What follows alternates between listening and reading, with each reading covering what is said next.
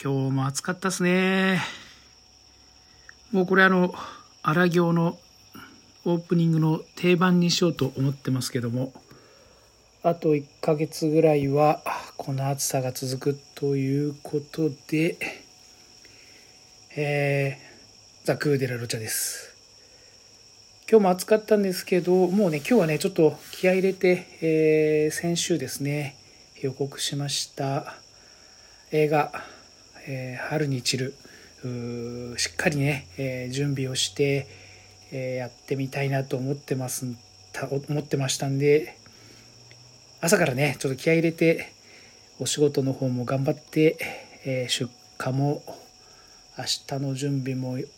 まあなんとか終えて結構ねいつもよりも早い時間に収録を始めたりしちゃったりなんかしちゃってるんですけれどもまあ、あのずっと仕組みの作業しながらね今日はあのもうずっと、まあ、途中山行きましたけども朝からね、えー、仕組みの準備仕組みというのはですね、えー、お墓にお供えする常緑の葉っぱの枝なんですけどもねとってもいい香りがする香花なんてね言ったりしますけどもよくあのホームセンターとかねスーパーで売ってたりしますがそういうのをね私栽培して出荷をしておりますけれども、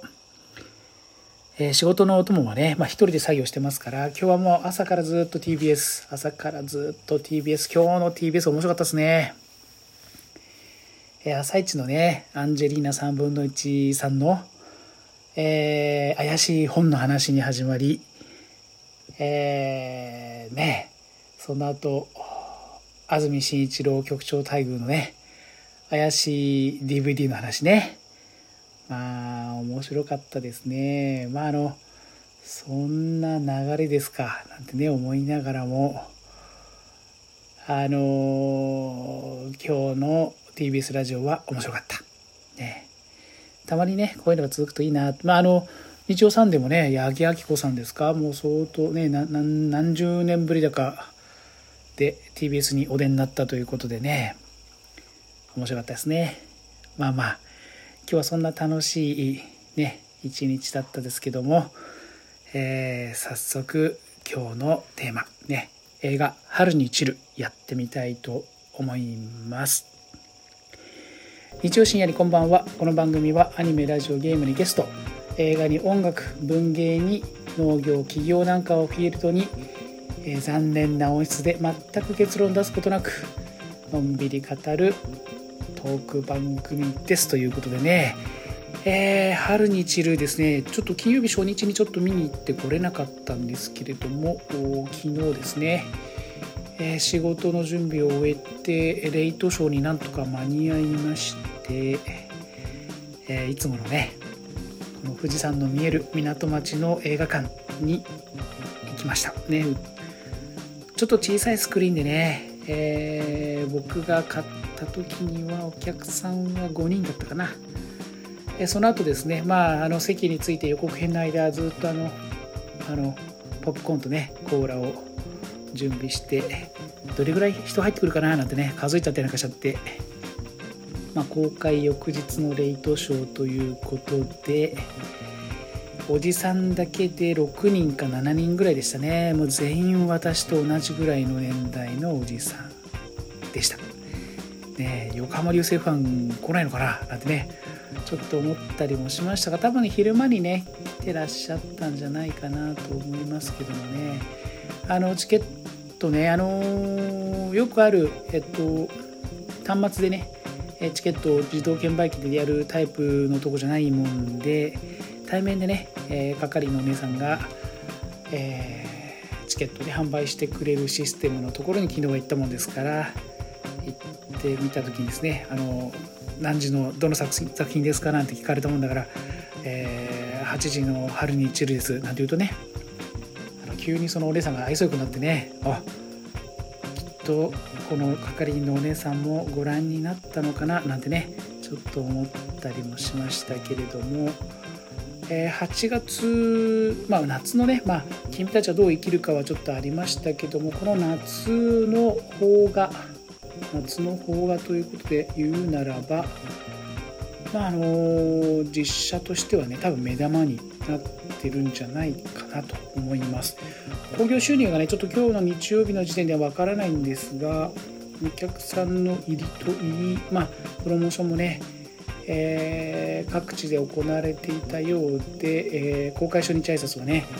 えー、皆さんお出になってていて、えー、鶴太郎さんだけ出てなかったのかな？鶴ちゃんだけね出てなかったですけどもね、え佐藤浩市さんも横浜流星さんもね山口智子さんも橋本環奈さんも相川翔さんもね。で監督のね、えー、先生監督もお出になっていて各地で、えー、初日挨拶をされていたと。いう感じですかね。あの入ってくれると嬉しいなと思いながらもねちょっとねあの、まあ、最初に言いますとですね映画とてもあの出来良かったです。大変に面白かったしいいいい作品だなと思いましたね。あの皆さん本当ね本気のね本気のまあ何て言うのかなもう取り組み方っていうかね誰一人ね、まあ、もちろん皆さんそうなんでしょうけどもあの片手までやってるような感じは見受けられなくてやっぱりね、えー、各俳優陣素晴らしい演技をしてたんじゃないかなと思います。ねえー、この映画はね映画としてあの大変いい出来だったんですがまずはねちょっと原作の方からねちょっといくとですね、えー、実はですねこれ、まあ、私原作すでにもう読んでいて、まあ、それをもとにねどんな感じで、まあ、映画化するのかなと、えー、大変楽しみにしていたんですけれども実はですねかなり改変されている映画化という形に、えー、なってますね。あの作品のニュアンスとしてもねかなり違う感じにねあのテイストとしてはちょっと違う感じになったかなあもちろんそれもねあのこの2時間ね何分かの形で、えー、やるということでは、まあ、当然ねまあまあ当然この2時間13分っていう長さに収めるのもきっと大変だったとは思うんですが思うのですが実はね中身がかなり変更されているということなんですね。えー、ここからですね完全にネタバレで、え私の個人的なねあの感想と、まあ、考察を入れた、えー、春に散る会ということなんでねあれなんですが、えー、まず主人公のね、えー、広岡仁一役佐藤浩市さんがね演じら演じてらっしゃる佐藤浩市さん。でまああの、佐藤浩市さんの仲間ねかつてボクシングでそれぞれが競い合った仲間という形で、えー、真田ジム四天王という形でね原作では出てくるんですが真田ジム四天王ね、えー、三段ジャブの佐世健三役、ね、これ片岡鶴太郎さん、ね、そしてインサイドアッパーの藤岡二郎役相川翔さん。そして、えー、キドニーフックこれねあの物語で大変重要なあのパンチの一つになっているキドニーフックの使い手である星宏役が実は削られてしまっていると。で名前も出てこないんですが実は、えー、この相川翔さんが演じられた藤原二郎役がまんま設定が星宏役に当てはめられてるんですね。だからこう四天王が、まあ、サンバガラスっていう名前にね変更されている変更されているこれあの脚本がねまあゼゼ監督がおやりになってるんで多分相当悩まれたと思うんですが、えー、真田ジム四天王の一人一人の人物造形を細かくやる時間がないんだという観点からえー、星宏の役を削ってしまったという形になっている、うん、ここれもまあ一つね、まあ、一つの方法ではあるかなとは思いました。あの原作読まないでね見る分にはあんまりわからないのかなっていう感じはするんですがちょっとここはね違和感がありましたね、えー、実はこの「春に散る」はもう原作読みになった方はあれですけれどもまあ、このねかつて、えー、互いが互いをね切磋琢磨し競い合っていた、えー、真田ジムの四天王がね全員が全員世界を狙えると言われていた逸材であったという設定がまずあると。でその中でも最も世界に近かったと言われていたという設定になっているのがこの佐藤浩市さんのね役。あの広岡仁一役の佐藤浩市さんが最も世界に近いのではないかと言われていたというふうになっている。そして、えー、まあこの佐藤浩市さんはアメリカに渡ってね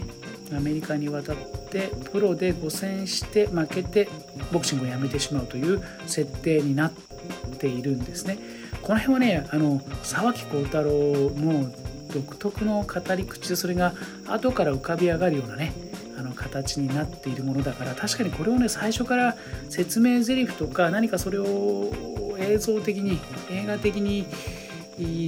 表現していく説明していくっていうのは結構難しいのかなとは思ったんですがですが、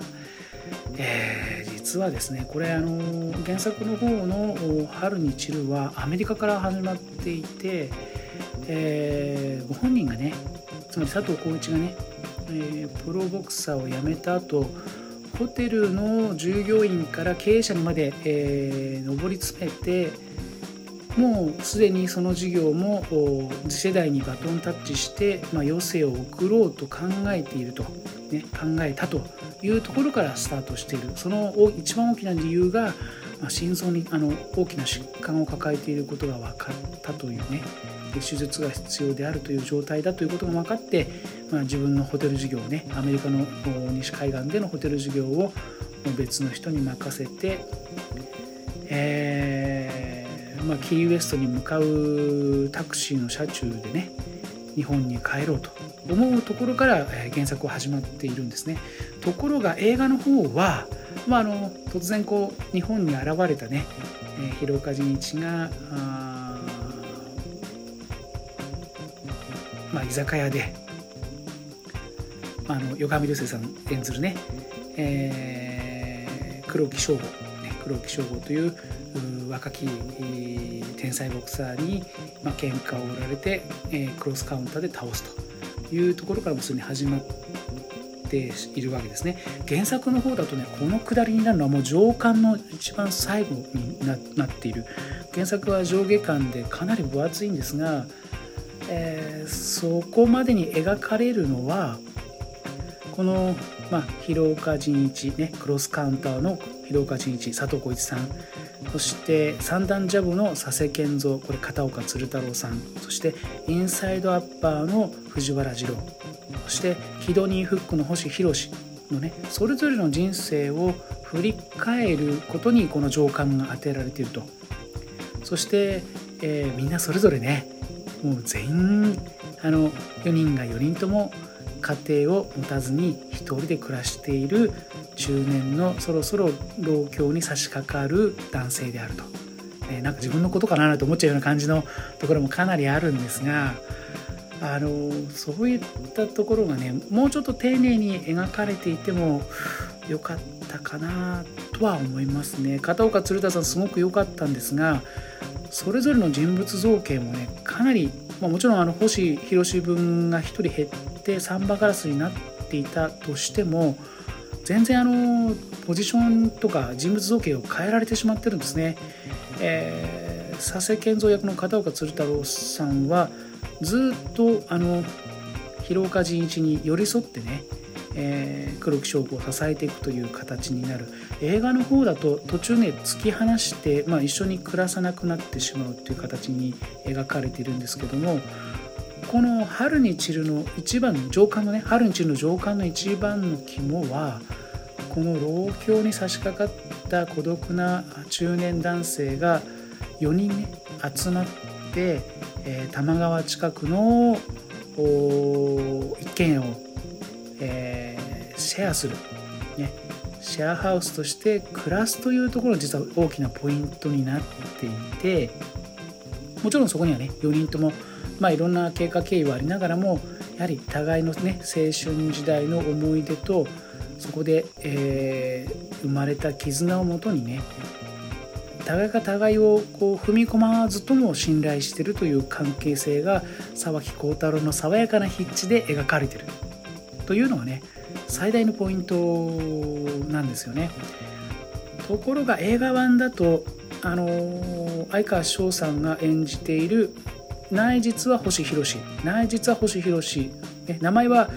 えー、相川翔さんが演じてるのは名前は藤原次郎という名前にはなってるんですが中身は星博の、まあ、人物造形になっている相川翔さんがですね、えー、今度はある面でね、えー、佐世犬である片岡鶴太郎ねと広岡仁一の佐藤浩一とある種敵対する側として描かれるようになってしまっててるんですね。この辺がちょっとねあれかなつまりシェアハウスでみんなで暮らすという描写を全部省こうとしたんでしょうねおそらくね脚本上ではそこの描写はいらないということになってまあ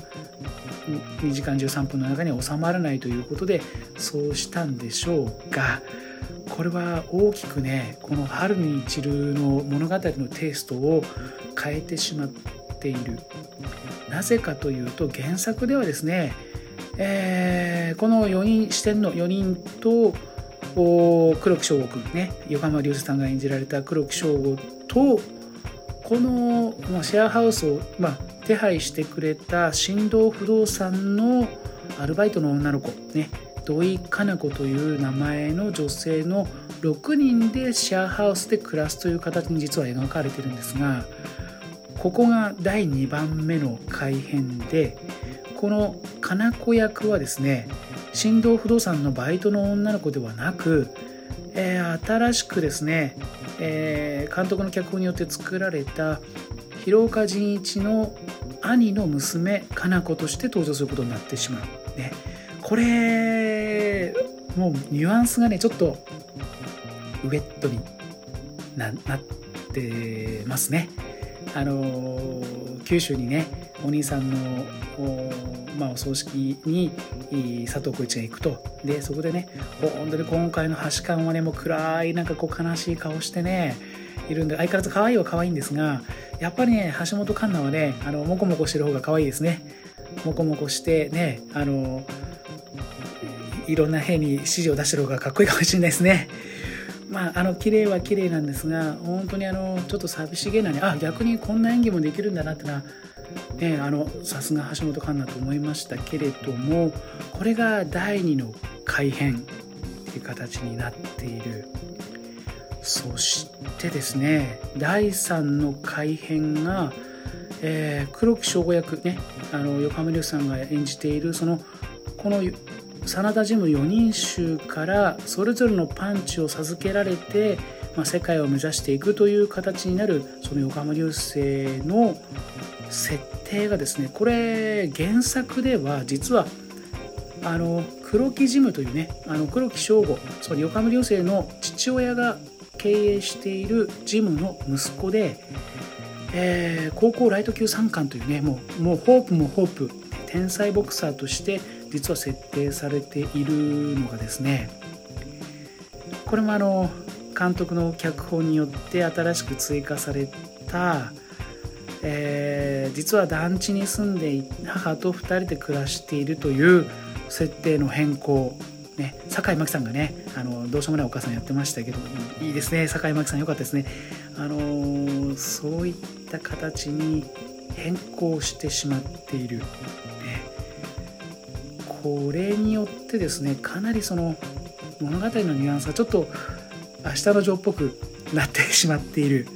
ですね。あの実際の黒木翔吾の原作での黒木翔吾はあのジムを経営してるねまあ言ったらあれですけどもまあボンボンですよねボンボンといっても普通の普通の、まあ、若者という形になっている。ね、そして、まあ、お母さんは当然そのね黒木ジムの経営者である父親の妻ということですからこんなあの悲惨なあのバックストーリーがそのボクシングを習得したいというモチベーションにはなってないんですね実は。これがこの映画版の最大のポイントで原作ですとこの佐藤浩市が持っているクロスカウンターもう見る見ることができないと言われていたクロスカウンターも打たれてる方は全く分からずダウンしてしまうというクロスカウンター。で片岡鶴太郎ね鶴ちゃんがあの持っていた三段ジャブ、ね、三段ジャブ。1発2発3発が見えないスピードで、えー、打てるという三段ジャブ。そして、えー、まあこれは役柄はないのでねあれなんですが名前だけは相川翔さんがやってる役にはなってるんですが藤原次郎が持っていたコーナーに誘ってね絶対絶命の時に使う必殺のインサイドアッパー、ね、これに頼るといやこれに頼ってから俺は格段に弱くなったというふうにね原作ではそういうセリフが出てくるんですが禁断のこれはもう頼ってはいけない禁断のインサイドアッパー、ね、そしてあの役柄上は、えー、星弘相川翔さんが演じていた星のキドニーフックこれあの映画だとね打ってるところは見せてるんですがどういうパンチなのかっていうのは説明がない。ね、三段ジャブもクロスカウンターだけはねこのあんたのクロスカウンターを教えてくれということでまあ一悶着二悶着あってね土手を斜めに走るとか走るなとかってやっててまあ佐藤浩市に教えてもらえることにはなるんだがなるんだが本当のこのね沢木耕太郎が描きたかったものというのはこの中年からねもう老境に差し掛かろうとする孤独な男性たちが再びね、えー、ボクシングというものを軸に、えー、自分自らが得たものをね次の世代にどうやったら手渡せるのかっていうことが一つテーマになってるんですね。そこがねほとんど描かれていない。これはちょっとあれだったかな、まあ、あの一本の映画としてはね大変面白いしあの評価できるしあの俳優さんの演技も素晴らしかったんだけれどもこれはあれですね。まあ好みというか脚本のね思考がどっちがいいのかってていう話になってしまうのでこれが正解とかこれはね不正解だっていうのはちょっと言いにくいところはあるんだけれどもまあこれねもうこのパンチを教えないという選択をするのであれば四天王は四天王でねどなたかキャスティングしちゃってもよかったしお母さんとこいらなかったかな。母ちゃんお母ちゃん酒井真紀さん演ずるね。お母さんがガソリンスタンドで働いていてというその辺りの原作にはない部分を付け足して、まあ、そのね恋人も恋人だって自分の息子とね年齢が近いぐらいの恋人なんだけれどもあの辺りはいらなかったかもしれない。その尺を、えー、鶴ちゃんから、ね、佐世健三から三段ジャブを、ね、そしてまあどなたかこう誰が藤原次郎誰がやったらよかったかななんてちょっとね見ながら思ったりもしたんだけれどもどうですかね、まあ、まあ、50代ぐらいでこれっていう人がねあれなのだろうけどもまあどうどうかな。適性のある人はいっぱいいたんじゃないかなとは思いますただどうしてもね佐藤浩市さんがやっぱり輝かなきゃいけないっていうねダブル主演ですのでただ同じ感目の人は持ってこれないから3人にしたのかっていうところはちょっとあるかな。でまああの相川翔さんがねあのキドニフックを教えるというそれぞれのパンチを教えるという描写がていてでこの「春に散る」の中にはね実はあんまりないことなんですが佐々木幸太郎。もちろんあのまあノンフィクションのね世界でずっとやってこられた沢木幸太郎ですから僕は最初ねこれ小説でやるっていうのはねちょっと今までのあれと何て言うのかなノンフィクション作家で貫き通してほしいななんて気持ちも実はちょっと心の奥底にちょっとあったりはしたんですがあのその沢木さんが、えー、挿絵を入れてるんですね今回ね。その挿絵の描写も2つとも省かれてしまってる。一つの挿絵は、えー、佐々健ね、えー、片岡鶴太郎がも山形でやっていて潰してしまったボクシングジムから持ってきたサンドバッグに番号を打つんですね。番号を打つ。12345678それぞれをその白いペンキでサンドバッグに番号を振る。それを各相手の急所だということで、えー、打ってみろと。ね。黒木省吾役の横浜流星にこう指導するっていう描写。これ丸ごとない。丸ごとない、ね、このよほどですね。だから小説でやりたかったっていうのはこういう意味合いなのかななんてちょっと思ったりもしたんだけれどももう一つは、えー、これはもうボクシングに対するね深い深いあの知見がある佐々木幸太郎ならではのねいろんな、まあ、練習方法とか見聞きしたところの中から出てきたんだとは思うんですがえー、市内を置いてね市内の塚の部分真ん中の部分先の部分に合わせて足を動かしていくそのための練習として市内を使うんだという描写が原作では出てくる。でこれもわざわざ原作にはイラストが差し込まれてるんですね。この辺り。この辺りの描写を、まあ、あのこれボクシングの指導は松浦慎一郎さんね。えー、調べたら僕より若い方だったんですけれども今40歳ぐらいのね100円の恋、安藤サクラさんのやつねよかったですあれのボクシング指導されて、えー、この間私見ましたけど稽古目を澄ませてのボクシング指導と今回ね春に散るのボクシング指導ということでねもともとあの役者を目指してやってこられて今そのボクシングのねえトレーナーみたいなこともできるということで、えボクシング指導っていう形でいろんな映画に関わりながらもご自身もまだね映画に出られてるということでちょっとあのウィキで見たらおおと思ったのはですね、えー、松浦慎一郎さん私この間見てるということになってましたね。是、えー、枝監督の「怪物」に消防士で出演と書いてありました。申し訳ないですけど誰が松浦さんだとか全く分かんなかったんだけれどもまああの定評のあるね、方ということで、えー、横浜流星さんもね、えー、この春にチルのボクシングの練習の後プロボクサー C 級ライセンスをお取りになったということでもともと横浜流星さんってあれなんですってね。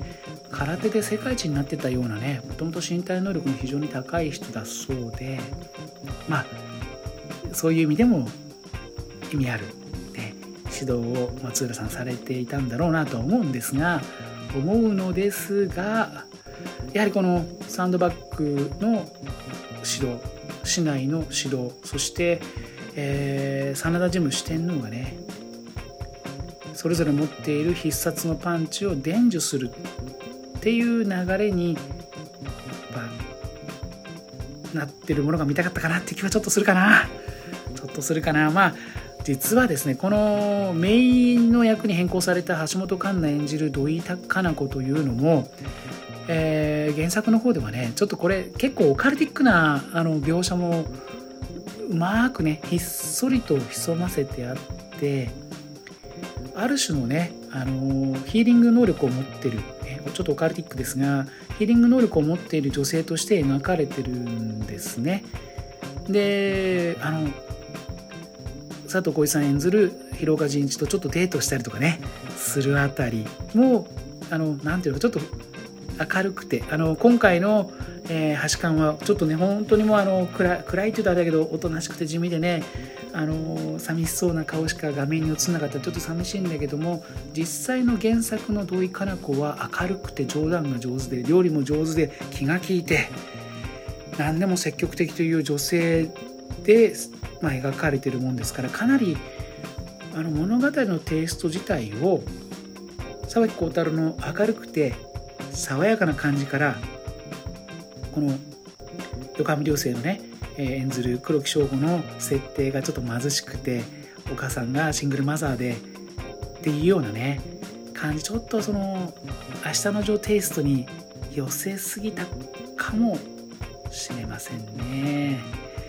えー、その辺りもね実はだからあの真田ジムねあのかつて四天王が所属していた真田ジムを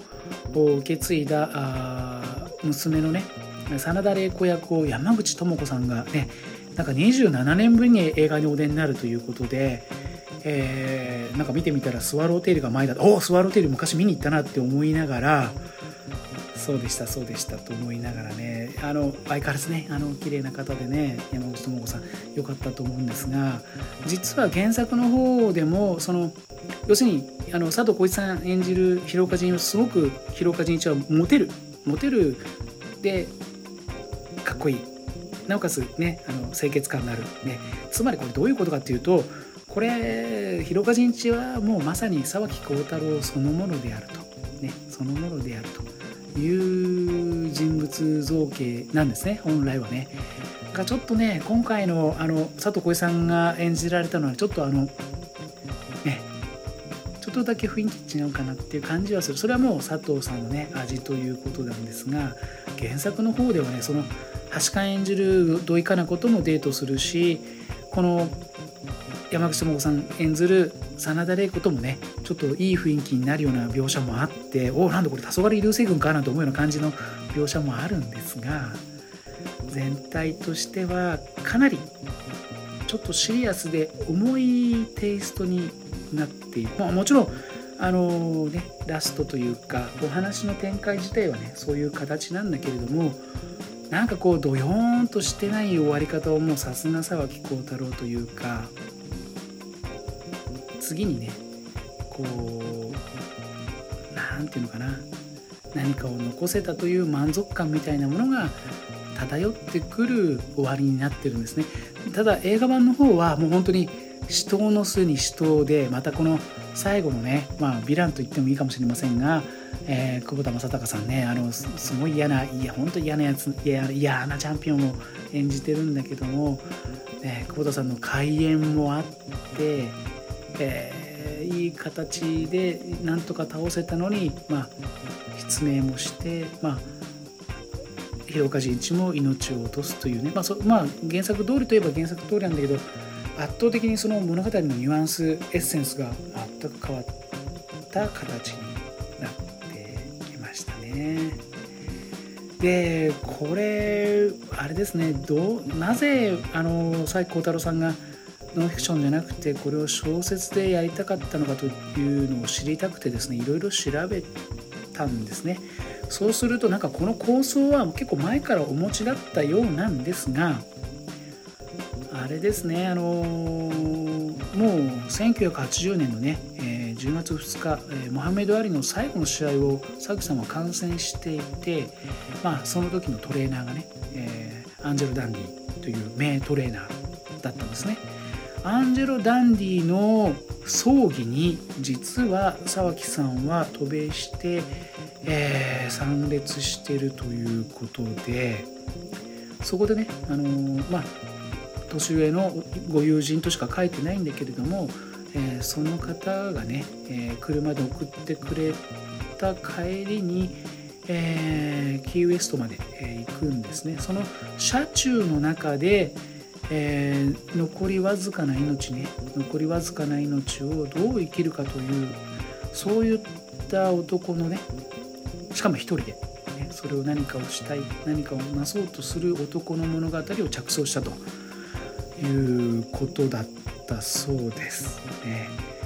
あのー、もうあれなんですよね。実はこれ「春に散る」の出だしと全く同じ。つまり広岡仁一はもう先ほども話した通りイコール沢木幸太郎であると、いう形。あのボクシングのねあれはもう一瞬の夏というねカシャス内藤についてのね素晴らしいルポあのノクションがありますけれども僕あれでよかったかなと思ったんだけどね、まあ、もちろんあのノンション作家であり続けてほしいっていうね一不安の気持ちはあったんだけれどもなんとなくねこれやっぱり2回ぐらいちょっと原作読んでそれからねもう一度読み返して今回映画見に行ったんだけれどもなんとなく沢木さんがねあのどうしても描きたかったものがこれなんじゃないかなというのがね、えー、下巻のね、えー、後書きの方に書いてありました。ね、それは、まあ、あの今のその何て言うのかな。あの僕の親世代でもありますので、えー、沢木幸太郎さんはですね。その年代に差し掛かった人たちが、まあ、次の世代何かを残すとしたら何だろうかっていうね。本当にあのー、M 監督に聞かしたいですね。M 監督に聞かしたいけれども何かを残す時にいろんな方法があってでまあ M 監督はですね、まああいう宣伝なしで、ね、ある種の悪意を秘めながらみんなを混乱に陥れるようなアニメ映画を撮って嬉しいなんてやったわけですが沢木さんはねやっぱりねスカッと沢子ですからあのすごく爽やかに最後ねこんな気持ちで書いたんだよっていうことがちょっと後書きに書いてありますので、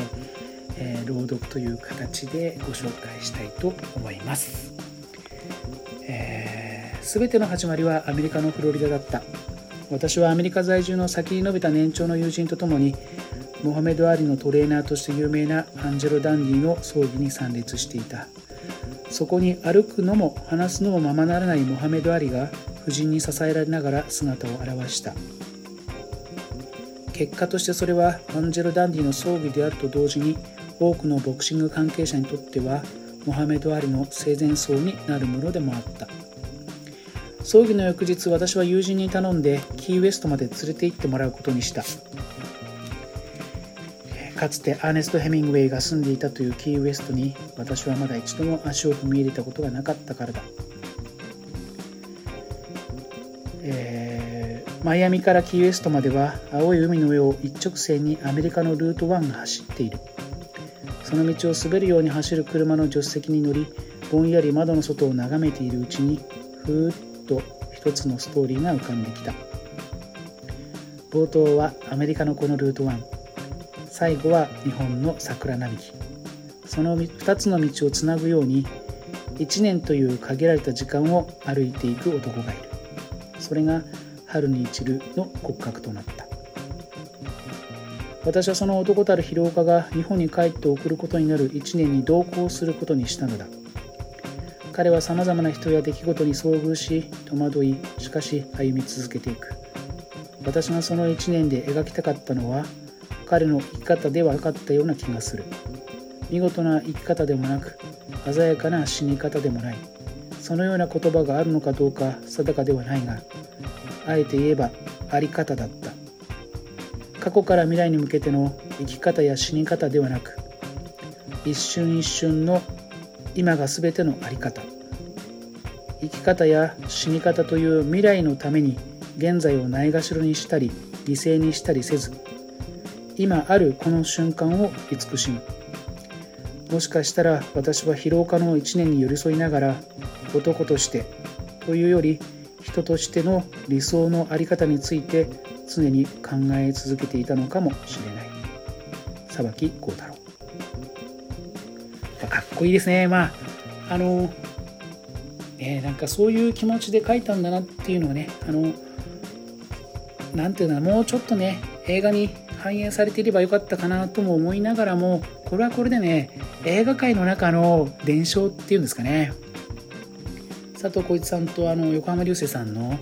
えー、初日の舞台挨拶とかまあそれその他いろんなプロモーションのを見ていると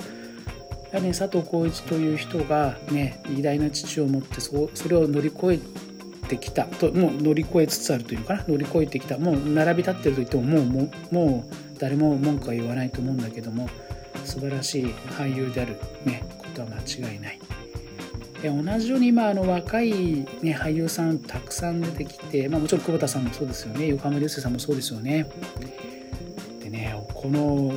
日本の俳優日本の邦画っていうのを支える俳優さん、ね、そういうのを思った時にねなんとなくですけどもあそういうで継承伝承承継というねそういった類のものがきっとあるんだなと思った時にね私やっぱり東出君を思い出しましたね東出君はあのクズだったかもしんないけれどもでも日本映画館にもしかしたら必要な人なんじゃないかなと僕は思ったりしましたね。あのとってもあの何て言うのかな。邦画がこうお客さん入り続けるためにはどんな原作もねこうして一本の映画に2時間13分でまとめてらしく見える、ね、でお客さん入ってもらうようにするというのもこれもあのやっぱりねゼゼ監督の職業監督としてのやっぱり手腕だと思いますんでね。これだけ大きくニュアンスを変えても多分みんな満足してくれるんじゃないかなと思って作ってらっしゃるね。でそれはその思惑はある程度成功してるんじゃないかなと思います。あの私みたいに、原作にねちょっともうちょっと寄り添った方が良かったんじゃないかっていう意見もあるしこれはこれでねあの佐藤浩市横浜流星っていうねダブル主演が美しく火花を散らしてねいろんな役者さんのね素晴らしい演技が見れるっていうのも素晴らしかったっていう意見も多分あると思いますね。これねうんもうちょっと2時間半ぐらいでねそういう風に作ってもらってもよかったかなって気持ちはしますけれどもあの素晴らしい映画でした。もしねあの周りの方でね「春に散る」ご覧になるかどうか迷ってらっしゃる方がいたらね是非おすすめしてみてください。特にあのおじさんばっかですけどもねだったですけどおじさん見てねやっぱりこれは心にくる映画なんじゃないかなと思いますね。とってもいい映画でした。ねえー、来週はまた、えー、面白いなと思うテーマがあればクーデラ・ロチャでした。来週もまた